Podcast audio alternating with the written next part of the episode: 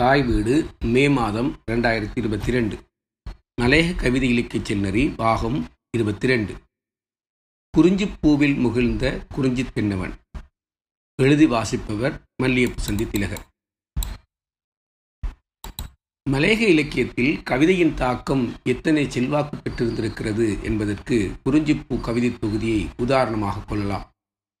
குறிப்பாக இந்த தொகுதியில் வரும் கவிஞர் பட்டாளம் எல்லாமே மரபுக்கவிதை கவிதை ஜாம்பவான்களாக இருப்பது இன்னும் ஒரு குறிப்பிடத்தக்க அம்சமாகும். இதற்கு மலையக பாரம்பரிய வழிவந்த நாட்டார் பாடல் துணை நின்றுள்ளது. ஏனெனில் மலையகத்தின் அப்போதையதும் இப்போதையதுமான கல்விச் சூழல் மரபு கவிதைக்கு அவர்களை தயார்படுத்துவதில் உள்ள சிக்கலான சூழ்நிலையாகும்.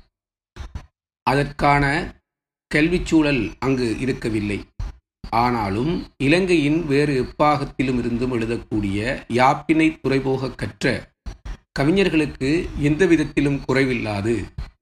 இந்த மலையக கவிஞர்கள் மரபு கவிதையில் முன்னிலையில் இருந்தார்கள் என்பதுதான் பேராசிரியர் கா. சிவத்தம்பி அவர்கள் குறிக்கும் மலையக வாய்மொழி பாரம்பரியத்தின் முக்கியத்துவமாக அமைகிறது. மல்லியப்பு சந்தி பின்னுரை இரண்டாயிரத்தி ஏழு குறிஞ்சிப்பூ கவிதை தொகுப்பில் வரும் கவிஞர்களுள் அக்காலத்தில் மலையகத்தில் கவிதைகள் எழுதிய மலையகம் பூர்வீகம் சாரா கவிஞர்களும் உள்ளடங்கினர். ஈழவாணன் நவாலியூர் நா செல்லத்துறை பி. கந்தவனம் புரட்சி கமால் போன்றவர்கள். குறிஞ்சிப்பூ தொகுத்தளித்த கவிஞர் ஈழகுமார் அவர்களின் கவிதையொன்று இவ்வாறு அமைகிறது. கத்திப்பட்ட ரப்பர் மர சுரப்பை போல கருத்தினிலே புத்துணர்வு கலைபறக்க நித்திரைக்கு விடை கொடுத்த இந்த நாடே நிலையான நாடென்று உணர்வு கொண்டார். மலையகம் என்றாலே தேயிலேயே மணக்கண் முன் விரியும் பார்வையில் நிலையில் கத்திப்பட்ட ரப்பர் மர போல என்று ஈழக்குமாரின் உவமானம்.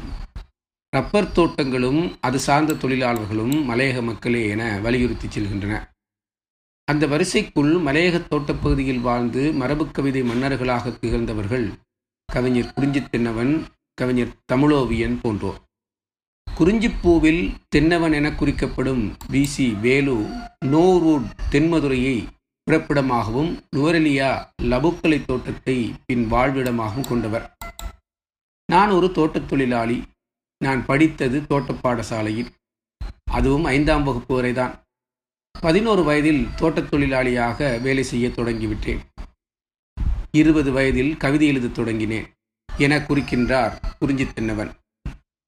குறிஞ்சி தென்னவன் கவிச்சரங்கள் பக்கம் பத்து சாரல் வெளியீட்டகம் ரெண்டாயிரத்தி ஏழு தென்னவன் என்ற புனைப்பெயரில் எழுதியவர் தமிழகத்திலிருந்து எழுதுகின்ற தின்னவன் என்பவரிடமிருந்து தன்னை வேறுபடுத்திக் கொள்ள குறிஞ்சி தென்னவன் என்ற பெயரை ஆயிரத்தி தொள்ளாயிரத்தி அறுபத்தேழாம் ஆண்டிலிருந்து வகித்து கொண்டார். அந்த பெயரே அவருக்கு இறுதி வரை நிலைத்திருந்தது என குறிப்பிடுகின்றார் ஆய்வு எழுத்தாளர் சாரல் நாடன்.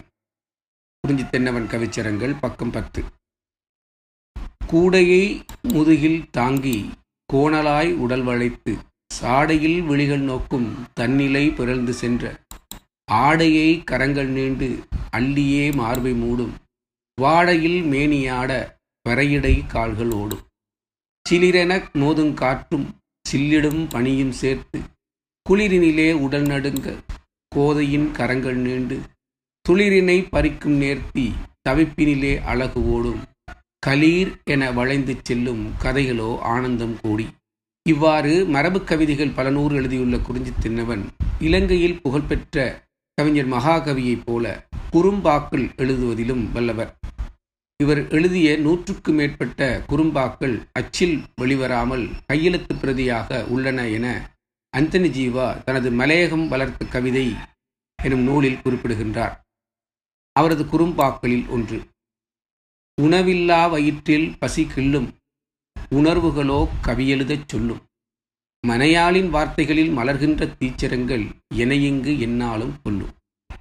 என தனது வறுமையினின்றும் கவிபாடிய கவிஞனாக தன்னை அடையாளம் காட்டுகின்றார் குறிஞ்சி தென்னவன்.